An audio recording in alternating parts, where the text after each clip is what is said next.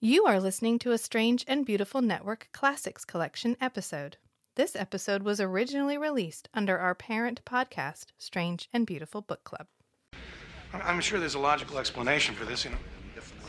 But Knight does have his uh, eccentric side, but that still doesn't Hey, uh, make him. does anyone know why this guy would have blood in his refrigerator? Blood? Yeah. Blood. You ready for this? I'm ready. okay. All right.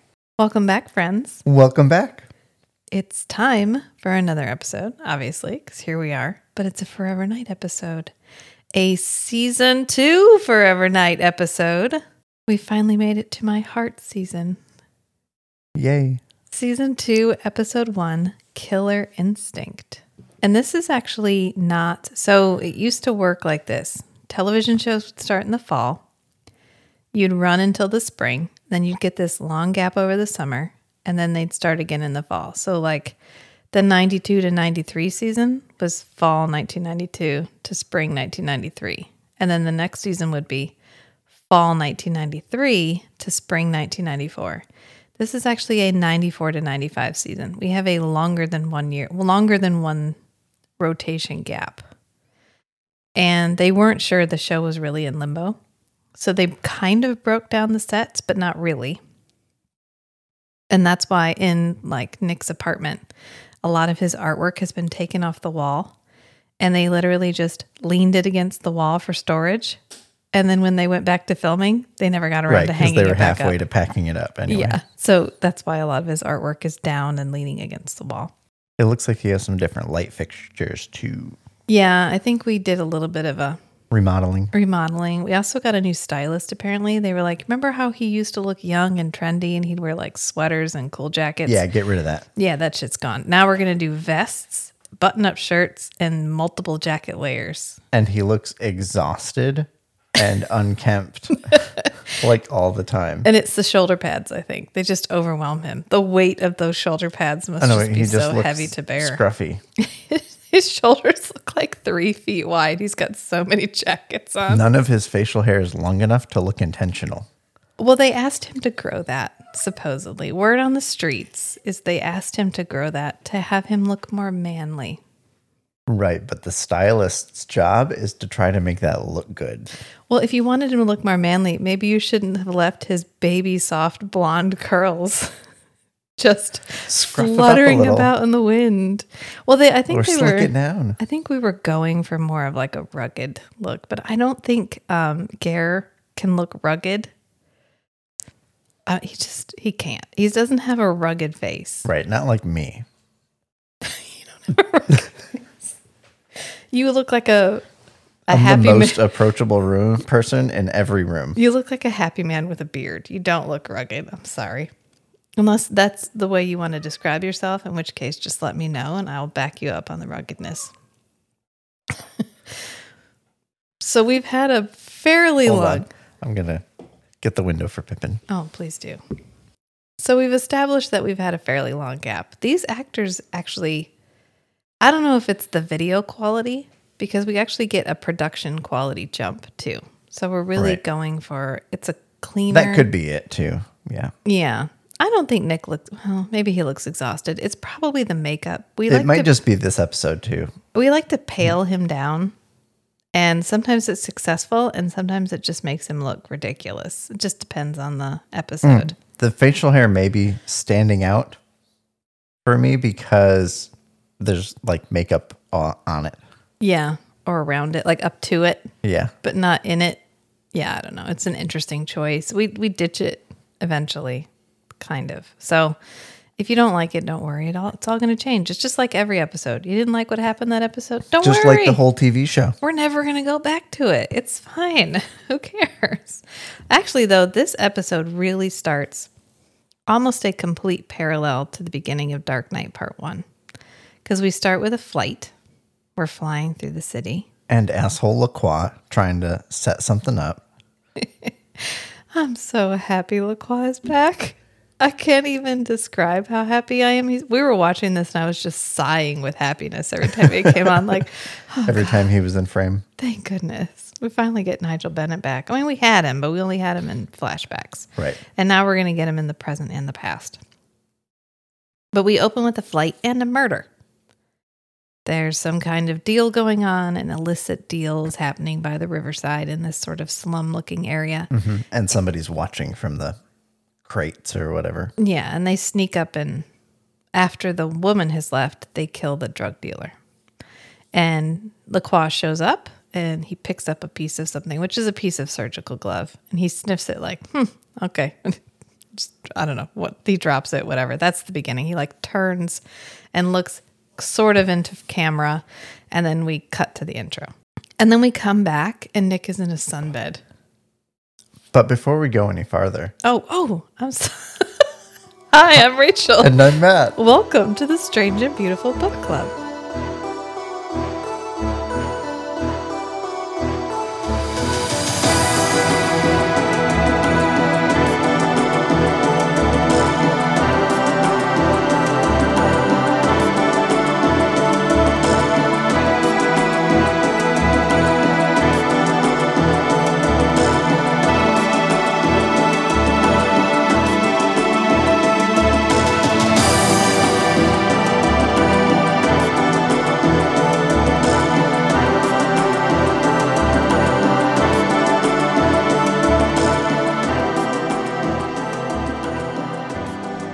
Just really excited about season two, okay?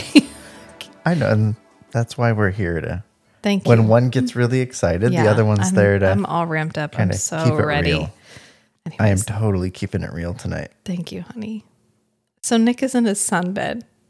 I'm, I'm manifesting keeping it real. You're manifesting realness. Thank you. Thank you for that. Can I get back to Nick in a sunbed? Half naked. This is as close as we've seen to seeing Geraint Wyn Davies like skin. Because we get But not the neck up, closest we'll ever see, or so I've gleaned from the Discord. but we we usually see him like neck up and we get his hands sometimes because sometimes he's wearing gloves but he is always wearing long sleeves oh you know what he wore a t-shirt a couple of times so we had that going for us but he's actually not wearing that much in the sunbed for once but we're pretty far away and we get the helpful caption flesh sizzling which i thought That that was a bold choice. Yeah, but he hops out after he's had his moment of um crispy critter moment in the morning and gets dressed and we get like a steady cam thing as he's coming down the stairs. I don't know who made that choice. Right, starting from under the stairs. It was I a thought that was an choice. interesting. Yeah, and they like Shot walk up to his head and it's not even a steady cam. It's like a, somebody was holding a camcorder and just like Right. clomps over in front of him as he pulls his watch. And then we have this voiceover from Natalie as he plays his messages. But wait, are you morally obligated if you own a Cadillac to have a Cadillac key fob on your keys? Like a little decal? No, you're legally obligated. Because he opens his keys, he opens his way thing, more than that. and his little keychain with the Cadillac logo on it is facing up. Right. Well, yeah. That way everyone knows you own a Cadillac. Do you own a Cadillac if you don't tell everybody you own a Cadillac? Yep. Does There's it a- cease to exist? I'm sure there's a joke about that somewhere. Like, I can't, but it's there. Uh, so this is continuing our parallel with Dark Knight because we got the murder, we got the flying scene, and now we have Natalie lecturing Nick about what he needs to do when he wakes up in the morning. I don't need to tell you, stay away from the blood, eat real food, like a good boy. Almost exactly what she says at the beginning of Dark Knight. Of course, he opens his fridge, ignores the pile of raw hamburger that is just open and sitting on the shelf in his refrigerator. And it's not like it's going to give him indigestion because it's rotten meat. and then he drinks his blood and whatever. And then he senses a disturbance in the force and he like stops drinking and turns to the window. And then we cut to watching him from outside the window in, as if we're the viewer who is watching him. Like somebody's outside. Kind of like we're always the viewer who's watching him, but, it's from a different Fair point, of view. and uh, could that It's be? like we're the viewer looking in, and Nick can see us Mm-hmm. potentially. He's like, huh, somebody's watching me. I feel like someone is watching everything I do. we are. Oh my God. But in this case, it's, It's, like never ending story and Bastian. It is. Except we don't get to join them at the end and fly around on a animatronic dog You, puppet. you can't fly around on Nick's back. I am not drawing a, pa- a parallel between Nick and Falkor. That is not what is happening tonight. We are staying on task. He's bright. He's goofy.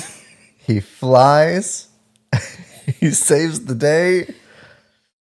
He can travel uh, really, really far distances unreasonably fast, Suspiciously fast. suspiciously fast. All right, wow. Nick is a luck dragon. you heard it here first. Okay. okay. You are. All right. and then we cut to the waterfront. You're just, you're just like staring at me with this look of triumph. I totally knocked her off of her her did. notes. That's because now I'm like, Hashtag winning. they don't say that anymore. We're going to lose our under 35 audience. All of two of them. we gotta manifest the Riz. I can't just. I'm gonna need you to. Okay, so then we go to the waterfront because that's where our murder happened.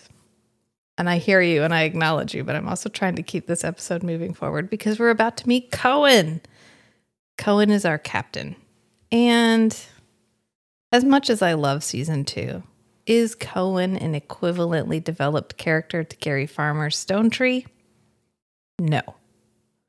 We're going to see her very rarely, and she's usually just like a redirection for the plot, Gotcha. which is unfair to this actress, but it's what happens. But we meet Cohen first at the waterfront here, and we set up immediately that Stone that Schanke and Nick didn't get a new captain because they're in the same precinct and Stonetree left.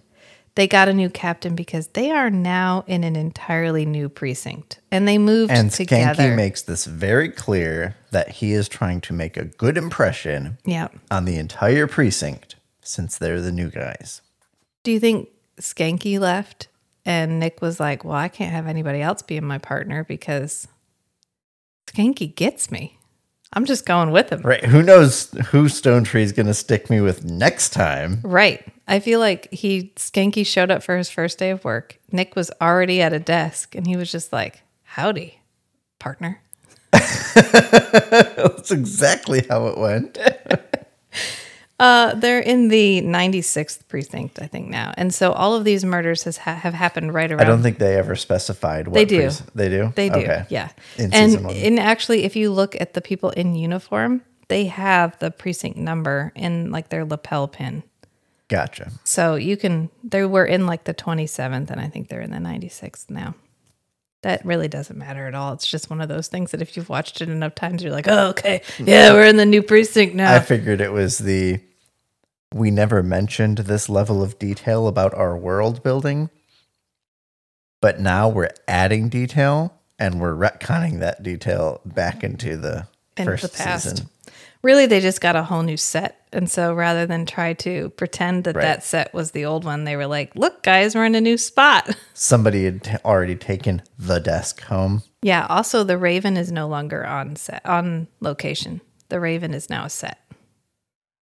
Oh, but previously it was an actual. yeah. Previously, it was an actual spot that they would go and film it. And then they recreated it as a set.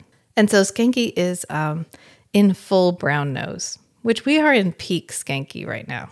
Schanke has dropped a lot of his problematic character aspects, and he gets to be kind of a softer, fluffier, funnier character. Maybe Myra had a conversation with him. Maybe they had a heart to heart. Well, he shaved his sideburns, so she at least got him to do that. He's definitely got a more, uh, a nicer looking haircut on him in season two. A more flattering hairstyle. More flattering, and he shows up in moose jammies. And he's like, "Oh, what's going on here?" Cohen, I love Cohen's like, Ugh, he's staining his nose brown Right. because he's been just showing up and trying to get on her good side, and like in the heavy-handed way you would expect Schanke to, by both doing a good job but also trying to make sure she's seeing him do a good job. Right.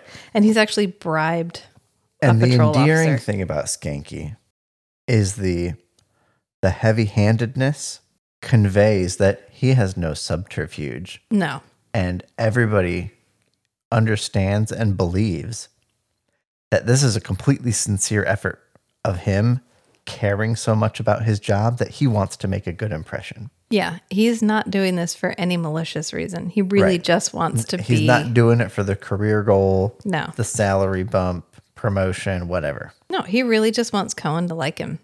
And so he's doing it the way that he knows best, which is just trying to impress her with his work ethic. And Nick also shows up, but Nick doesn't drive there. He flies there because he was standing at his window or he- and he no, he was driving in his car.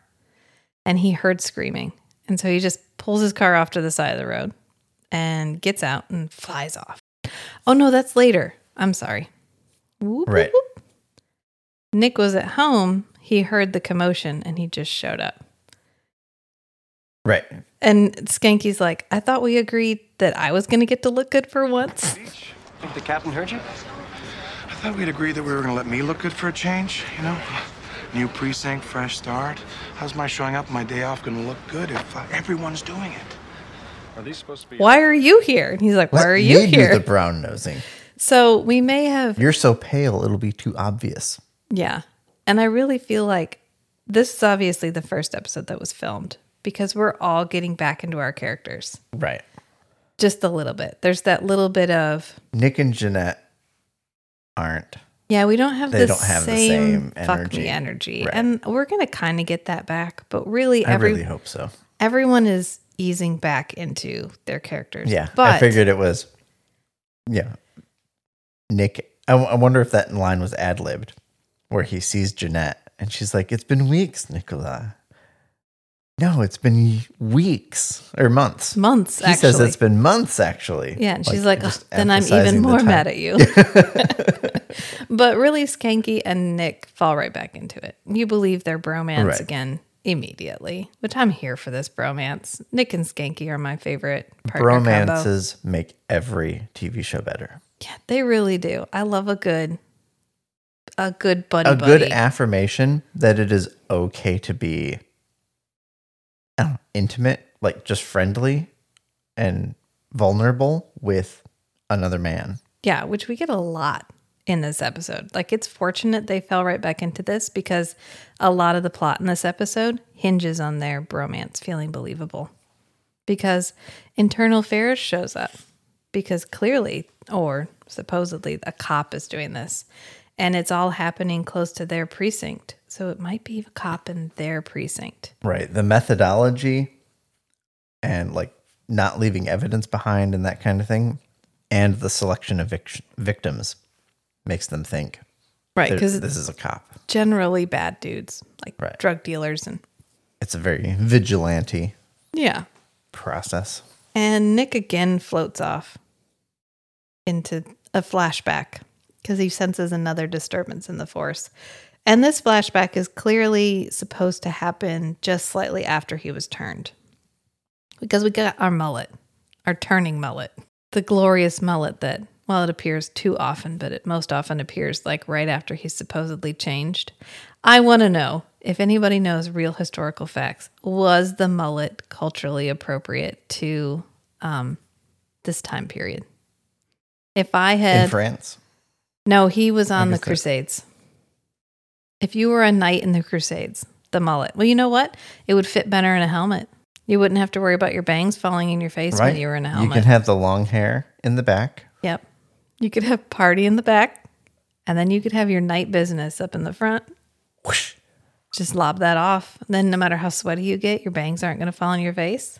Yeah, you can do it yourself. You just hold the long hair out in front of you and swish your sword in front and Yeah, Chop it it's off. fine. All right, okay, great. This is a historically accurate hairstyle, so we're good. And it's uh, Lacroix giving Nick vampire GPS lessons. Yes, like- that's one way of putting it. Can you feel me, Nicholas? This is definitely not a Luke Skywalker Yoda scene. no, not at all. They didn't have Janette in the dress. Matt was like, "Oh, that's a dress." That's That that was a a dress. yeah. But he gets brought back by Cohen because she's like, "Knight, what are you communing with the cosmos?" Are you all right, or are you just communing with the cosmos? No, I. Uh... Excuse me. I was just thinking. About the case. He was thinking about the case. You see, when you get to know us, Captain, you'll understand that we eat, sleep, and breathe this stuff. Frankly, I'd prefer you kept your bodily functions out of this. And anyways, Kate, Because he's just standing, staring off into the sky. Man, I love it when we call him out on this. And we do it a couple times in this episode, so it must have been a big joke from the previous oh, season. Oh yeah, I think that's one of the best tropes in this show. Like especially, it, it's especially entertaining as a meta trope. Yes. They know it's a trope, Yeah. and so they do it more. Yeah, I love it. But he's realized that somebody is looking for him. There's something happening. Someone is watching him, another vampire. And so he goes to Janette to talk about it. And no, we don't immediately fall back into our really heavy. I think part of it is the lighting has entirely changed. So the Raven is not lit in the same way. We don't get the same atmospheric colors. We don't get the same like close up intense camera angles that we used to get, where as soon as they were together, we were only on their faces. We get more wide shots, which makes it feel less intimate. And he also doesn't greet her with like a make out session Right. Yeah. He doesn't just have his mouth on her cheek or whatever. or hovering close to her face or anything. And she's like, Oh, Nicholas, it's been weeks. And he's like, Yeah, months actually. That's when she's like, Oh, yeah, well, then I'm even more mad at you because you haven't been around to, to come see me. And so he mentions, Look, I think there's a vampire looking for me. Do you know anything about that? And she's like, Oh, I know. Maybe it's another good vampire and he's found you because he wants a mentor to teach him how to be and he good. really doesn't appreciate this criticism. yeah, she's like, Don't he- mock me. Yeah, He's like, don't, don't, don't mock me. I'm in this picture and I don't like it. Yeah. Don't do that. And she's like, well, somebody has to. Somebody has to call you out on your bullshit, Nicholas. Everybody needs that person in their life. Yeah. Rachel is that for me. Well, Janette is that for Nick in this case. And we are like, well, okay, well, that wasn't so helpful. So we go back and he's getting up in the evening to get ready to go to work. And when he goes down, his watch is missing. Uh oh. And Schanke calls The him. watch that we very prominently pulled out of the box before Yes. he got his keys. And Janette pulled it off his wrist and read the inscription on the back so that we would know there was a very personalized inscription on the back. And it says, To Nick, for the man who has all the time in the world, from Natalie. And that way we know his watch is important because it's engraved with his name, which is going to be immediately relevant. So good. We didn't even have to get through a commercial break, really before we were going to get confronted with why we read the, the, the inscription on the back because he wakes up and his watch is missing.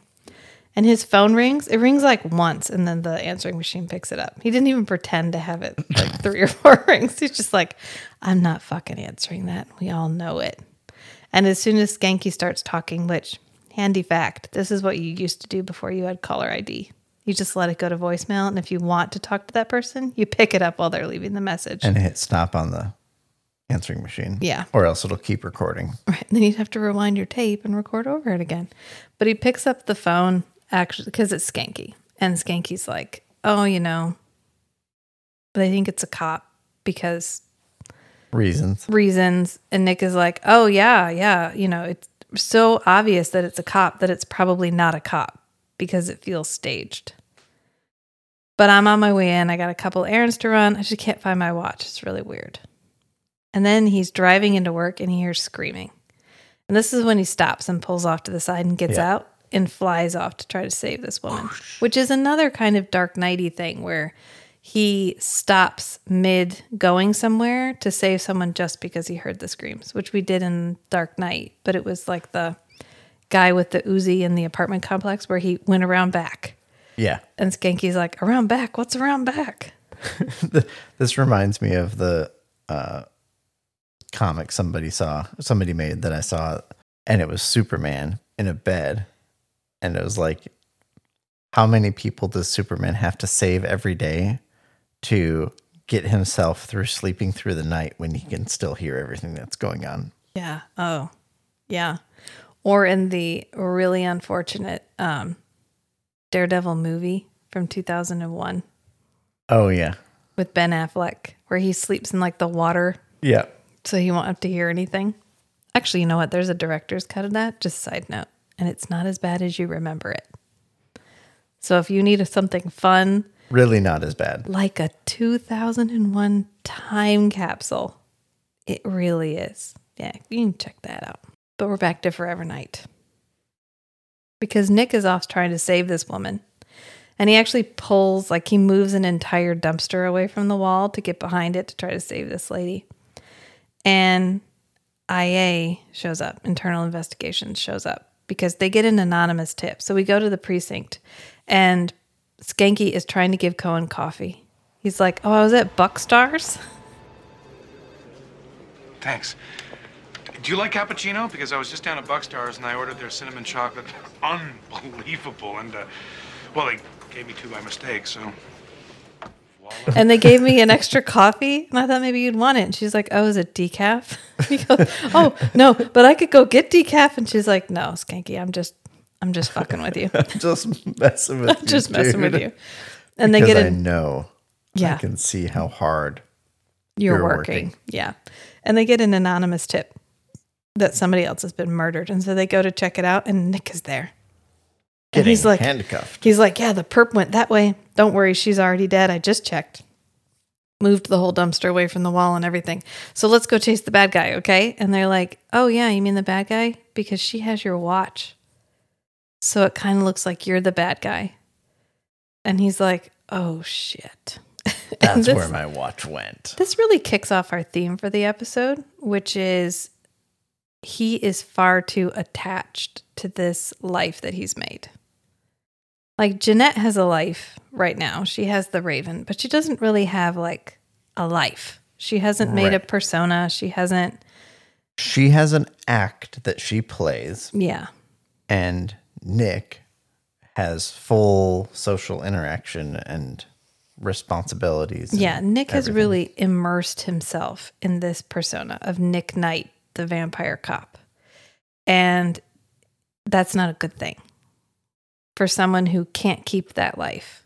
He's not going to gently age into it. He's not going to grow old and retire with Schanke. He's not going to be able to do any of that. So, for someone who doesn't have that option, he's gotten a little too close, a little too attached. And that is our theme for the episode is how badly is he willing to stay here to fight through this to keep this knowing that it will it's always going to end no matter what whether it ends now or later inevitably it will end Well, don't we all know that eventually it will end?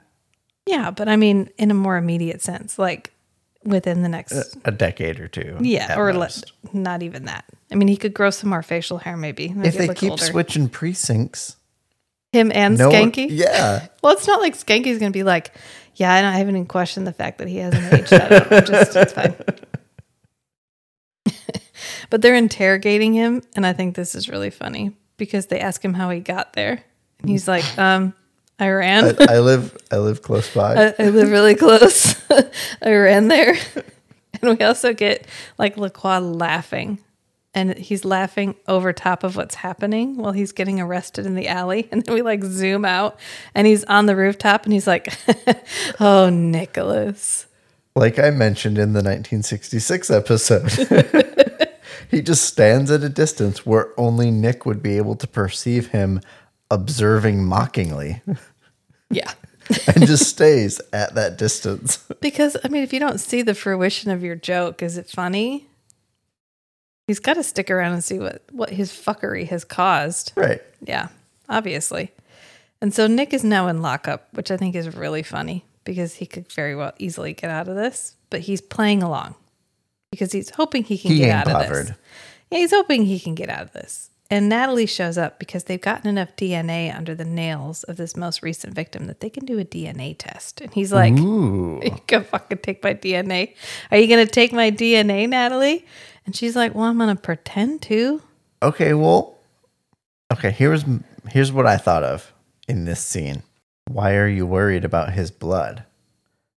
They're doing a DNA test, and when didn't they do a DNA test on the blood in the like fitness thing with the lady if looks giving? could kill. yeah.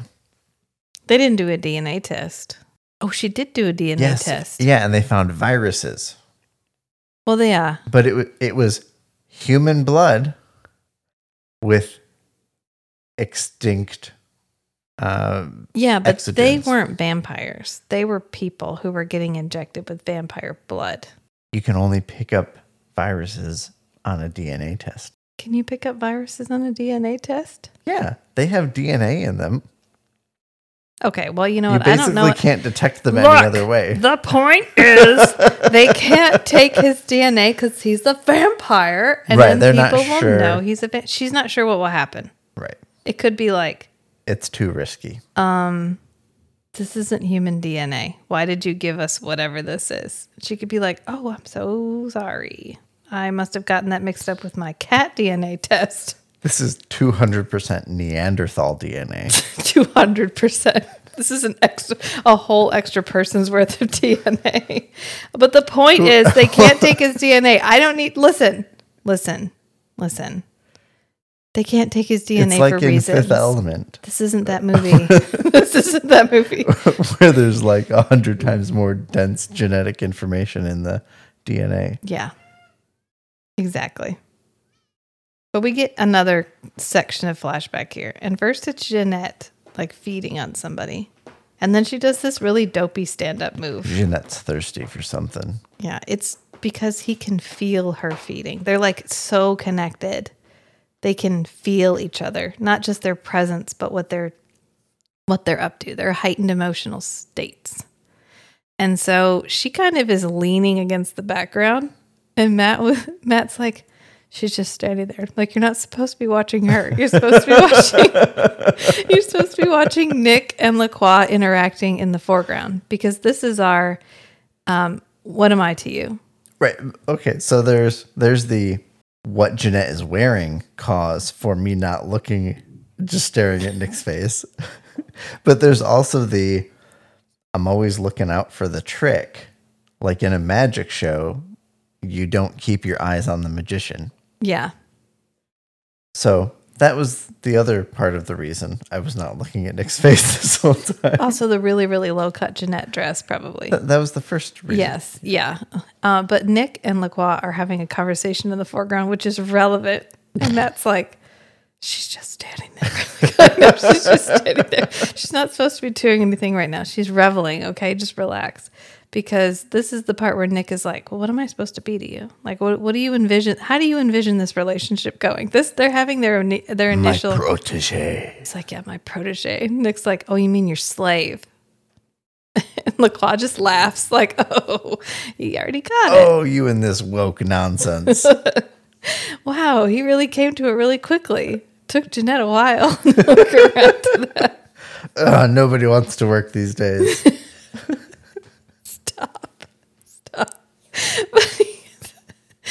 But we go back to the back to the future. And again, we have our vest, suit jacket, and no tie. I think Nick wears a tie once, and it's This was my Witness. standard outfit in grad school. It's not a bad outfit. The vest shirt combination Oh, is okay, not okay. horrible. No, th- that's fine. I'm fine with it. You it liked it It ages when it him up significantly. It ages him up significantly. And I, so I, I question the choice just as like a, he looked a lot more youthful in his little sweater jacket combos. Yeah. And turtleneck leather jacket combos. Yeah, except for the purple purple combo. Let's just let that that can just lie. It can lie where it is. Um, but my why does he never wear a tie? Is this an actor choice or is this a stylistic choice? Because other people wear ties. Schanke is always wearing a suit. How many of those other people have been hanged? So it's PTSD. okay. All right. You know what? That's fine. We're gonna go with it. It's PTSD. from that. He has been hanged. Exactly. Yeah. Right. I know I've seen him hanged Yeah. at least once. We, we've moved into the territory of episodes where you're probably going to go, oh, I think I've seen that part. Because if, you, if you've walked casually through a room while I'm watching it, it's probably season two. But we go and they're searching Nick's apartment. And I think this is so funny because poor Schanke is really trying to bet. He tries He's to trying go. to defend Nick's property. He tries to go to bat for Nick. I mean, as much as he's been trying to get Cohen on his side, and this is an excellent opportunity for him to be like, You're right, that dude's a weirdo. And I should definitely help you with this because the stories I could tell you, the stories the last 15 people he arrested could tell you. No kidding. This guy is wild. But to Schanke's credit, he does not. So he is at this search of Nick's apartment and he's he says, "Do you want me to call my daughter and get her class here too? Do you think everybody should be here on a field trip? Why are there so many people in this apartment?" If you don't mind. Are you in charge of the search here, or should I bring my daughter's class for a tour while we're at it? I mean, come on. Jeez. This is a world class collection of artifacts meticulously displayed. You're not gonna believe this. He's got a sunbed up there. He's got a sunbed? There Well, are a lot of people in this apartment, and they are doing a very thorough search of Nick's house. And Schanke says, This is a carefully curated collection of artifacts. You can't just be rummaging through this stuff.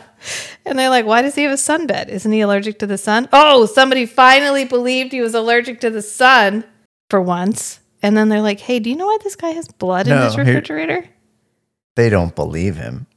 They recalled he made a statement and they're trying to find any inconsistencies in his his work. Yeah. They didn't need the sunbed to do that. They just flat out never believe he's allergic to the sun anyway. Uh, and they also find out that he has blood in his refrigerator. A la false witness when he got in, he got uh, he got called out at trial for having So there should already be blood.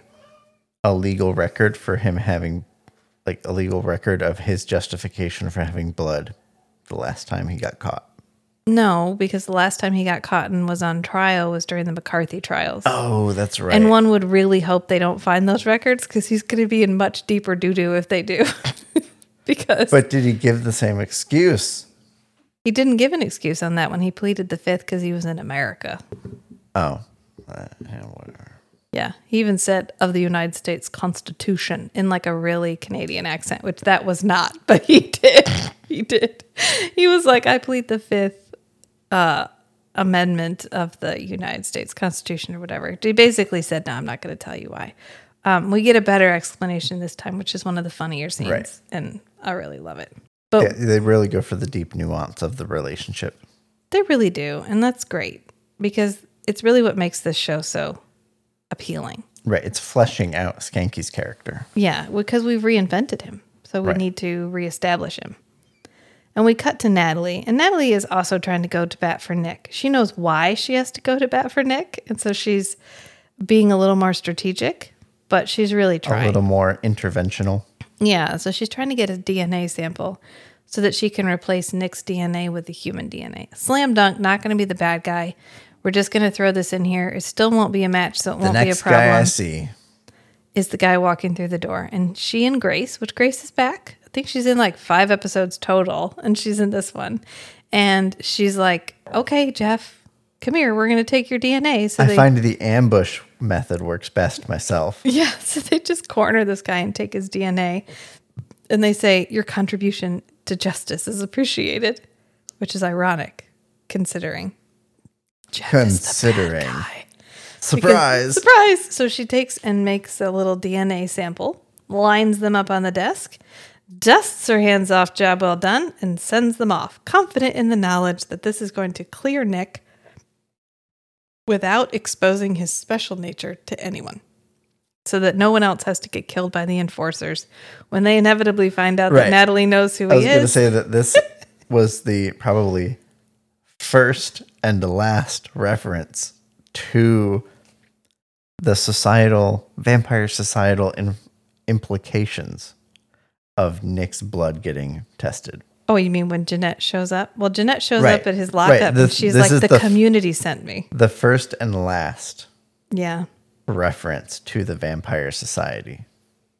I, uh, because of the implications of Nick getting exposed as Yeah. not human. Yeah. Because when Janette shows up, she says, the community sent me. You're risking exposing us all. I will say there's several episodes in season two where we make reference to the idea of a community, that they are greater in number than you think. Right. A community, but I'm specifically saying the enforcers. Oh, yeah. Okay. No. Yeah. The enforcers. I'm sorry. I hope you really enjoyed the episode they were in because that's all you get. that's all you get. But Schanke comes down to the lockup to talk to Nick about it. And he kind of circles around. He tells him a couple of things. You know, you haven't been eating. They tell me you're on a hunger strike. What's going on with that? And he's like, well, you know, being locked up doesn't do a whole lot for my appetite. But don't worry. Natalie sneaks some stuff in for me now and again. Which you think Natalie would take this as a opportunity to get him off the sauce. Sober? Yeah. She'd be like, I could bring you blood, but this really feels like a good moment for you. But she doesn't. Apparently, she's been sneaking in blood. And Schanke's like, Oh, I could bring you souvlaki. Aw. Schanke. He offers to bring him like a heavily garlicky meat sandwich. And Nick is like, Well, you know what? Thanks ever so much, but I think I'm going to pass. And so Schanke's like, Yeah, now that we've gotten that out of the way, um, why do you have blood in your refrigerator? Nick's like, Oh, yeah, Schanke can keep it cool like a thousand times better than Nick. absolutely. Schanke. Schanke is definitely one of my favorite characters because he's one of the most deceptively nuanced characters in the entire show. So Nick is prepackaged nuance, right? He's Right. a because monster. of the second identity. Yeah, he's a monster pretending to be a person. So so it's a super easy nuance, right? It's already there. It's prepackaged. You just Right. get it from being a vampire. It's it's fine. Uh, but Schanke, you would think they would play him completely all surface, which I think this is more John Kapelos. I actually heard him say his own last name the other day, and Ah. it's Kapelos. Um, I s- think this is really more him than the writers Gotcha. because he's a better actor than people give him credit for. And he is brilliant in this because we just spent the whole first half of the episode establishing that he is just like a simpering brown noser trying to get on the good side of the captain. Right. But as he, soon as he is faced with a situation where he has to be more serious and make a choice, he chooses Nick Right. immediately.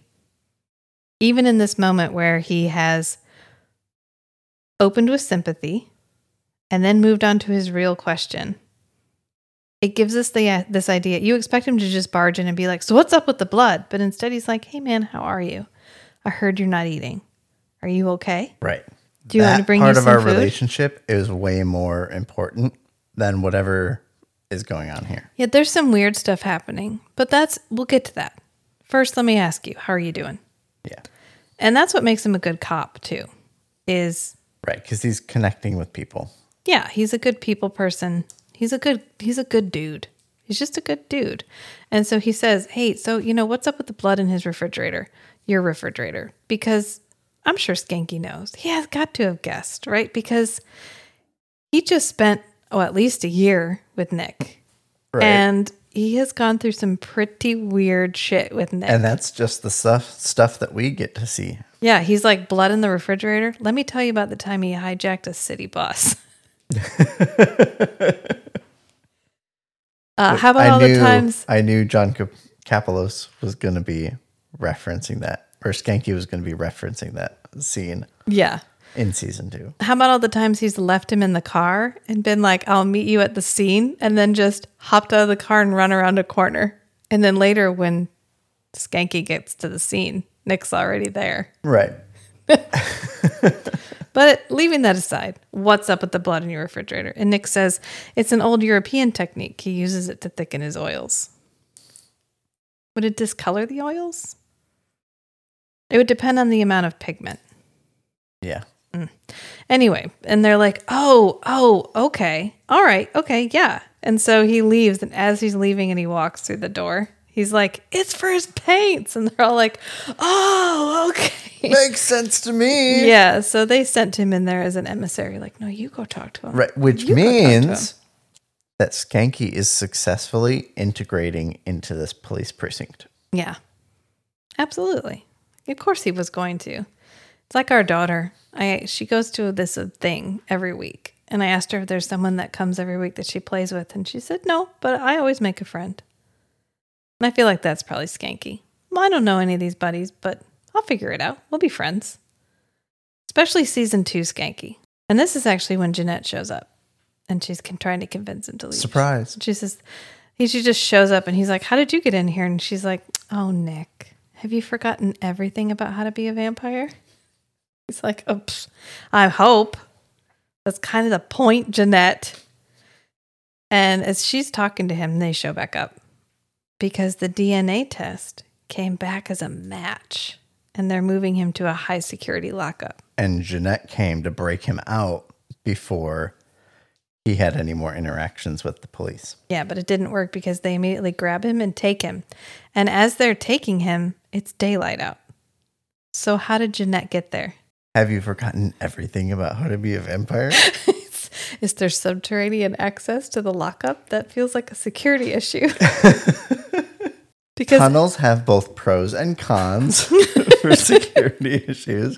In one way, it's an escape route for the people inside to get out without getting hurt.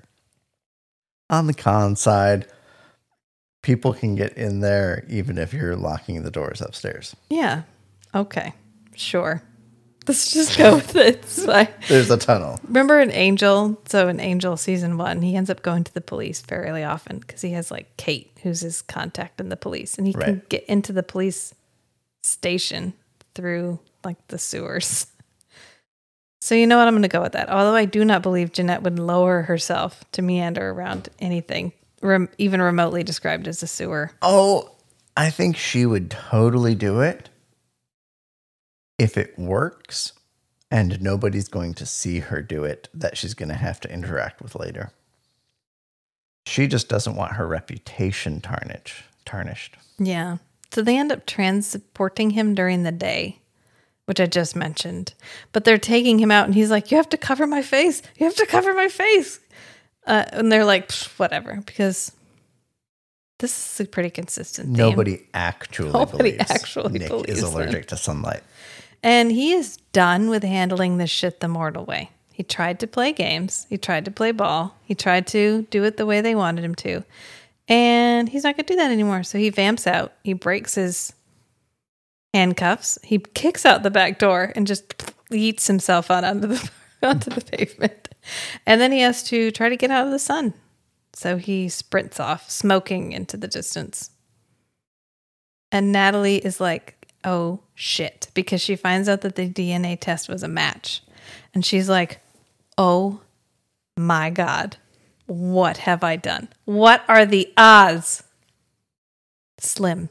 That's what the odds are. Very slim. Pretty slim. But it, you know what? Like we said in the episode we just recorded for this week's movie episode, Sometimes it is a contract between the viewer and the storyteller that you just accept that some things happen because this makes the story interesting. And if the most likely thing happened, the story wouldn't be interesting. Right. 90 out of 100 versions of what's going to happen are just boring. And the unlikely ones are the interesting ones. They're the ones worth telling, so is that's why we tell stories about them, yep. even if they're implausible, because they're implausible. And so Natalie does the only thing she can think, which is get Schanke on her side. Which this isn't the first time we have involved Schanke in a vampire intervention without Conspiracy theory. Sorry, vampire conspiracy theory. Yeah. Oh yeah, that we Schanke absolutely knows. He at least knows that Nick is something different. Yeah. He may not know the particulars, but he has to have at least guessed because this isn't the first time that we have included Schanke in a situation where Nick was doing something objectively supernatural. The last time is when he was trying to do a 12 step program and they called Schanke and Natalie in to keep him from killing a woman on a massive rebound bender. And so poor Schanke was not allowed in the room because he was all walking around vampy. And he was like, Nick, I just want you to know, man. I- Oh yeah, I'm from the other side of the door. Yeah, I- I'm here for you. Whatever you need, man. I- I'll, I'll help you out. And so Natalie calls Schanke and she's like, Look, I did something. I switched the DNA samples with this guy. And that means that this guy is The the guy killer. and not Nick. And Schanke's like, Walk me through why you switched the DNA samples. Hematola what? She says it's because his sun allergy is so severe. If anyone knew about it, he would get kicked off the force. And she calls it hemalomatomapsia. Which that had to be hard to keep a straight face because it's an otherwise serious moment. But John Kapelos is like, it's hemalomatoma what? And she goes, Pepsia. right. And the the Nat schanke chemistry is there too. Yeah, it's it's good. Our little our our trifecta is um is on point, which is good because it makes this episode work. And we're following Schanke around um, because Schanke is actually go. He decides he's going to go check out Jeff because he's like, "Look, man, I can't get involved. We just got to this new precinct. Uh, you know, if I get involved in this and Nick actually is the bad guy, it's the end of my career too." Right. And she's like, Well, I get it, but here's the guy's address. I'm just going to hand it to you and I'm going to walk away. And the choice after that is all you. Except she just follows him. Yeah, they walk out together and Cohen sees them walk out together and she's like, mm, hella sus. And so she's just like, Rogers and Wilkinson, who are the IA guys, the internal investigation guys. I don't know why we included two difficult names. Cohen has a really hard time with Wilkinson. And so every time she has to say it, she overly enunciates Wilkinson. She's like, Rogers and Wilkinson.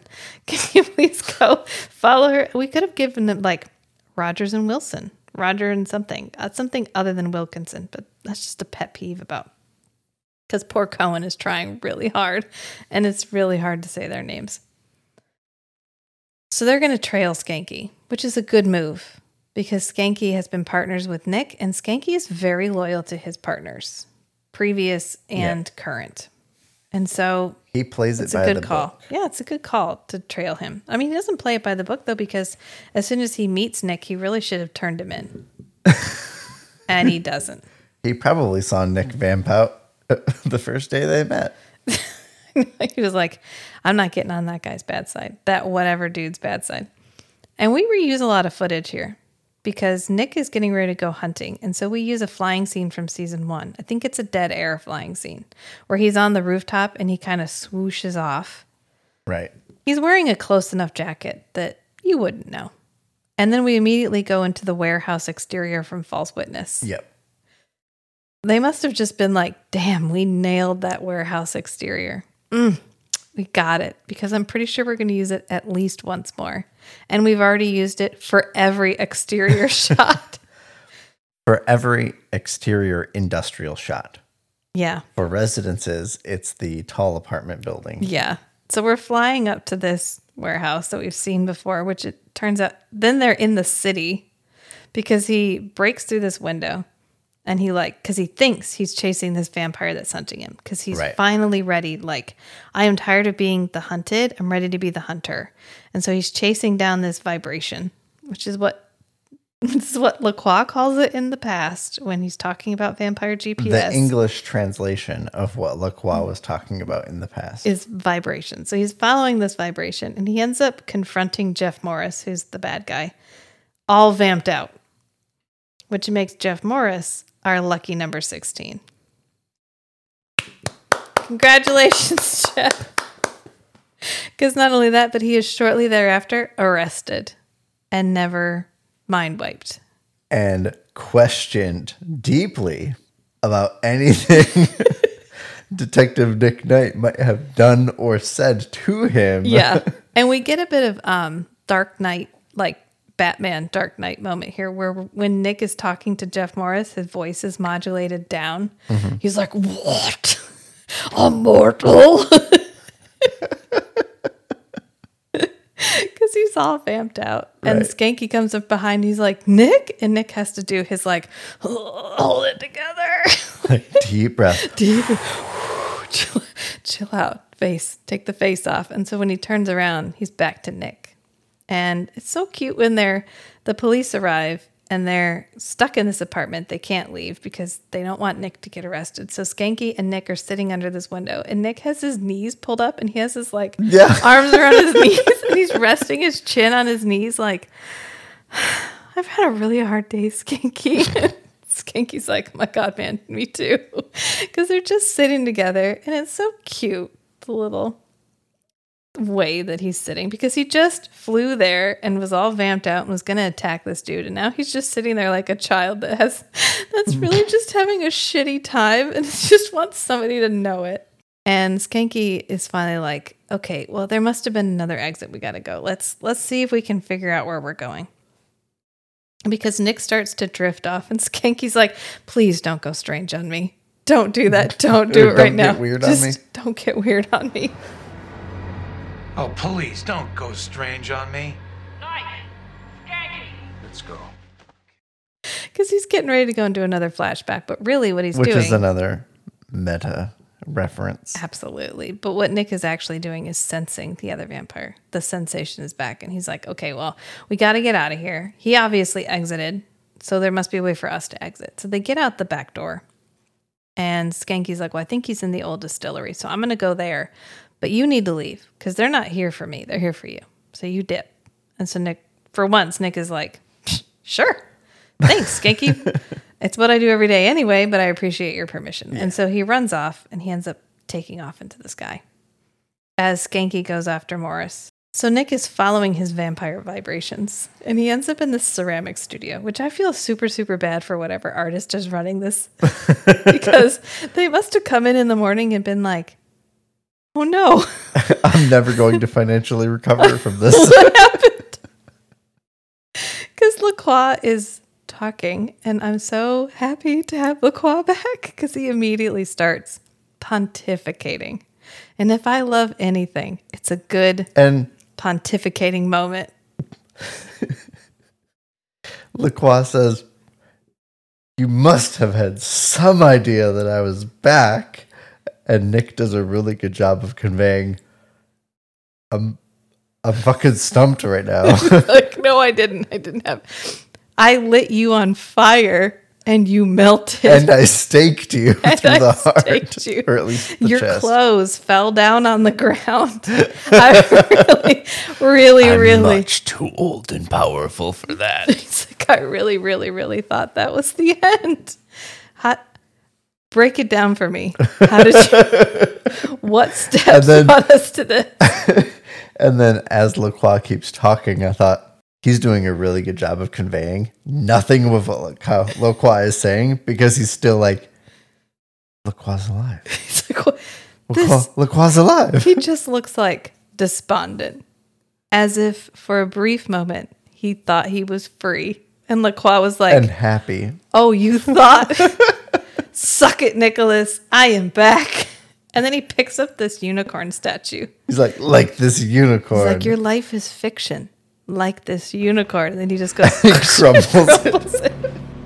Your sham of a mortal life is ruined, Nicholas. Like the unicorn. It is the stuff of fiction. Which, if this is just um, greenware, that's not as hard as you think. Probably Pippin could crunch it if it was greenware. this, my inner Potter, uh, my very useful college degree is in ceramics. So I was very much like, oh no.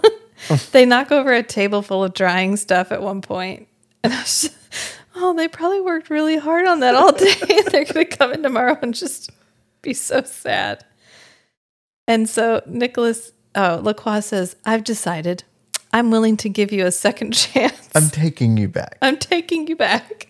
And Nicholas says, um, the only second chance I wanted is the one I gave myself. And that's when Lacroix like, the only anything you get is what I give you. I was just like, I am so happy to have them back.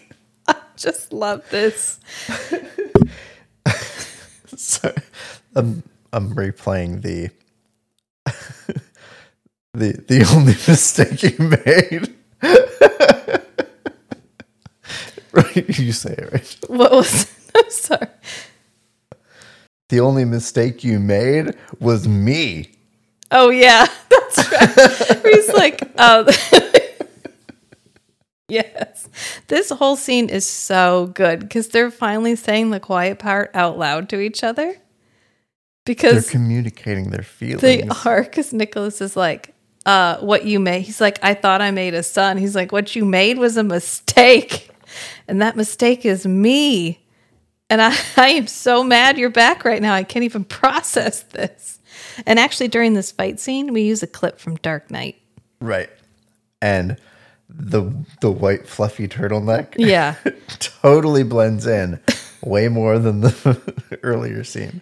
Uh, LaCroix's even holding the meat cleaver in the back in the flashback. Right. Yeah. So we go from tossing ceramic figurines at each other to having a And- a meat cleaver, and then we're back to back to the ceramic studio again. And meanwhile, It's like daytime in the pottery studio too.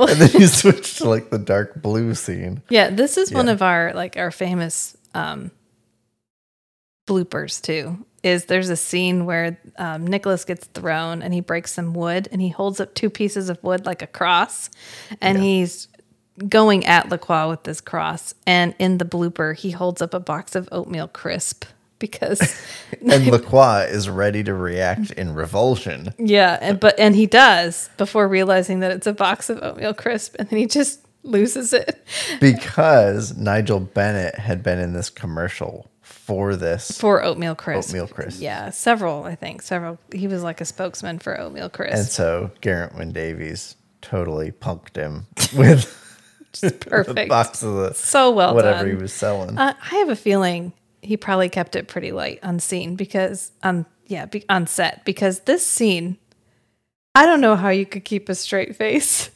through through the hissing.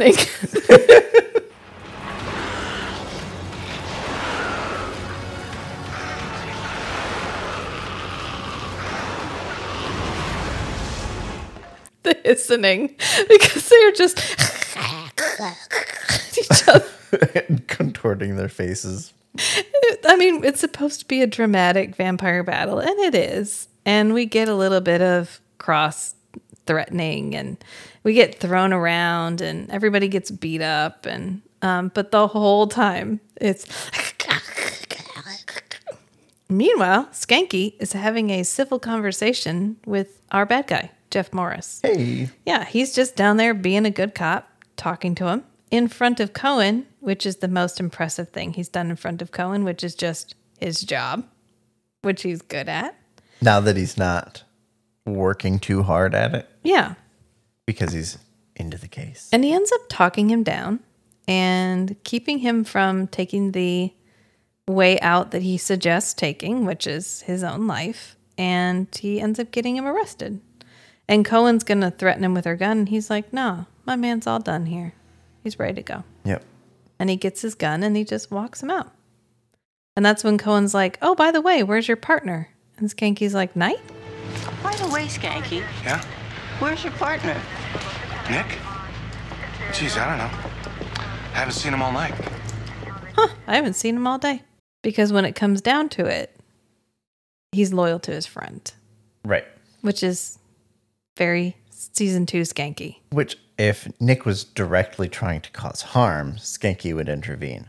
Yeah, But this is a situation where it was a mistake that was getting Nick in trouble. And so it was morally correct for Nick to escape from police custody and all that. right. And Nick is watching him through this skylight. And he gets this little like, that's my Aw. schanke. That's my schanke look on his face. And when he stands up, Lacroix, who had fled from the cross, is back. And he's like, What's the point, Nicholas? Blink, and they'll all be ghosts. Blink, and they'll all be gone. Blink, and they'll all be ghosts. Blink, and they'll all be gone. And Nick's like, Oh, God, Lacroix. Definitely didn't miss this. oh, great. You know what? You should get a radio program. Then maybe people will listen to you. Ma chitty chitty chat chat chit chit chat. we had just watched this the day before when Rachel said, Hey, we should start a podcast. We should have called it CERK Radio, which is what he's going to be on. But no, then we could have only done Forever Knight. Right. Yeah. Yeah. And that's pretty much the end of our episode. We go in and Cohen is talking to Natalie and Schanke because um, DNA got switched and some questions need to be answered about that because if Nick wasn't the bad guy, why did Nick come back as a match? And so Natalie is like, I don't know what happened. Um, I accidentally switched the samples. It I t- just I took a sample from Jeff as a control, and uh, they must have gotten switched. And usually the lab notices because these tests, this test that's supposed to have a high likelihood of being a positive, is a negative. Oh, let's let's see if any of the samples got swapped. We'll just redo the DNA like comparison. well, they were they were thinking Nick's would be a match. Well, right, right. But this Yeah. is Natalie justifying. Right. She's basically just might- like, look, I I messed up. It got mixed up. I don't know what happened. Like, I'm just really sorry, Captain. I, I have absolutely no idea. And she's like, Cohen's like, yeah, okay. So you don't think Jeff switched them? And they're both like, oh yes. Oh, oh yeah, yes. yeah. Oh, yes. mm. Uh huh. You got it. Schanke even Mhm. goes, why didn't we think of that? Yup. Jeff switched them. Absolutely. And she's like, you know what? It's fine. He's confessed. We know for sure he did it. Thank you, Pippin. Thank you. Right. This is an example of no harm, no foul. Yeah. But in the legal system, you should still get punished for negligent. behavior. Unless someone who was working there sabotaged the test because Jeff was working there. Well, the right, right, right.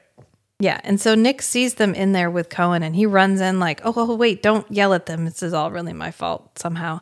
And Cohen's like, look, no, they're your friends. You should really appreciate them because they're what make life worth living. And Nick goes, my thoughts exactly. And that's how we end the episode. And we're back. We're back for season two of Forever Knight, which it must have felt good because they didn't know where what was going to happen. Which I was word on the streets is part of the reason for the first one is there's a some amount of um if a show is designated as Canadian and it takes place in Canada, there's a certain amount of Canadianness that it must have. Right. Legally. Yeah, you can't um USA wash it. You have to you have Although to keep I'm it not Canadian. sure that was in effect at the time. well, it may have been. It was one of the criticisms of the show is it wasn't Canadian enough. Oh, okay. Even though it takes place in Toronto, we don't change any of the facts about Toronto. I mean, all they needed to do was hire the guy from For I Have Sinned to be in every episode.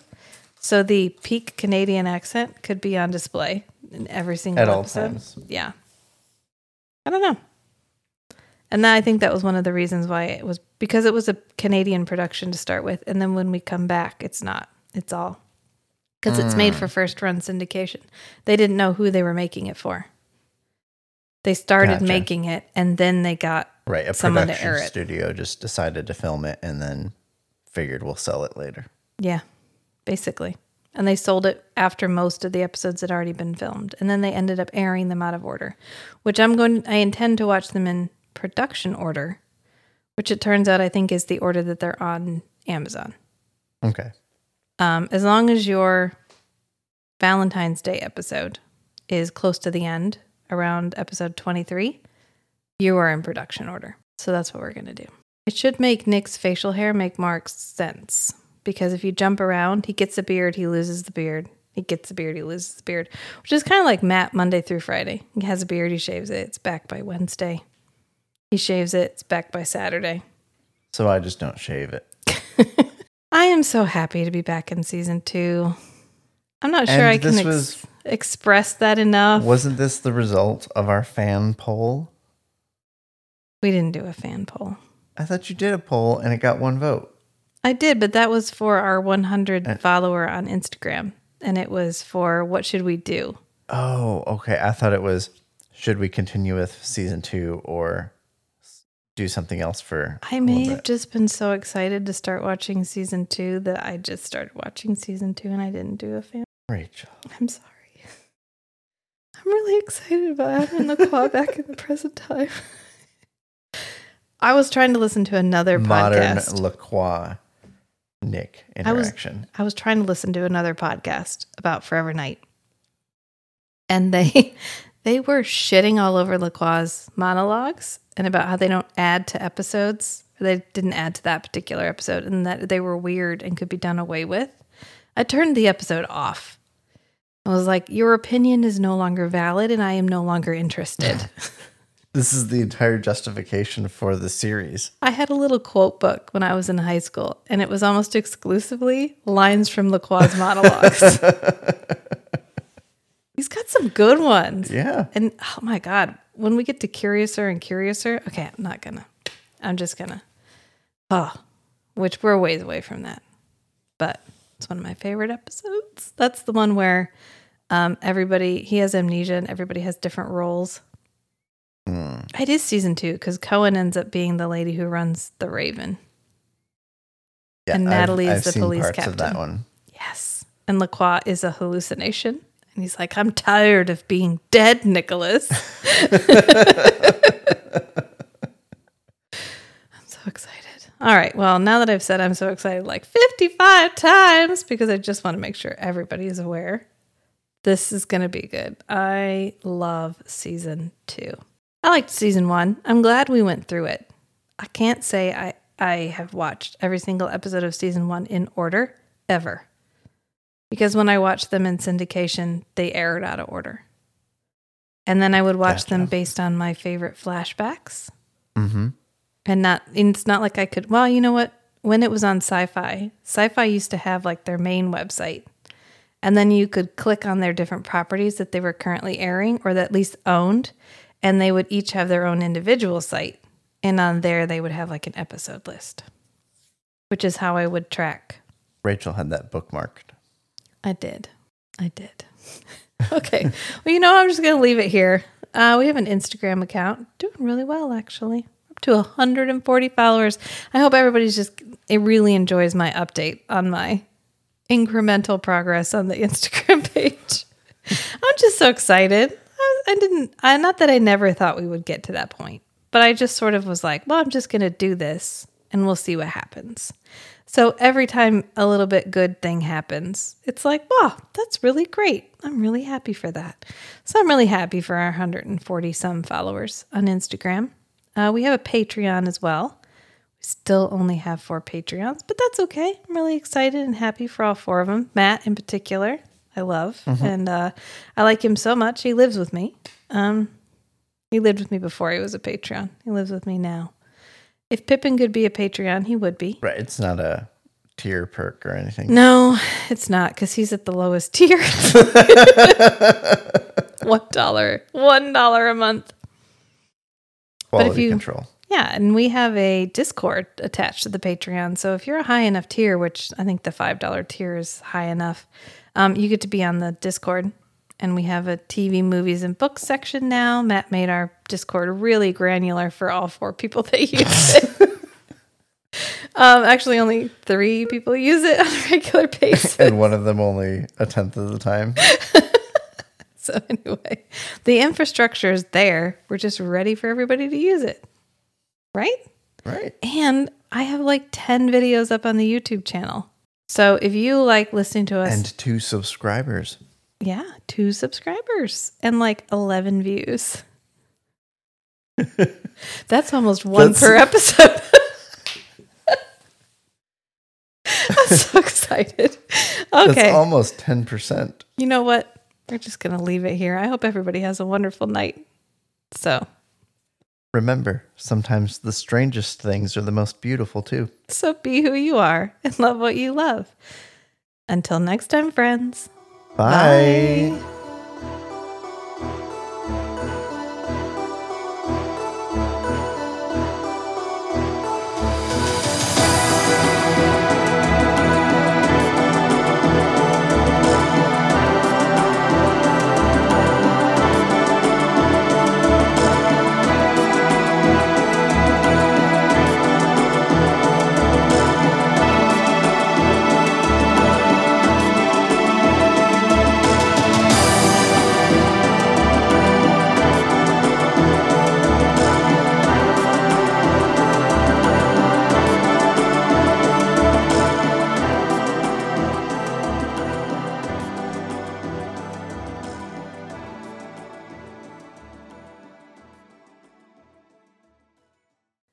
You are listening to a Strange and Beautiful Network podcast, a network of shows focusing on unscripted discussions that promote positive but honest engagement with all the weird and wonderful topics that make our hearts happy.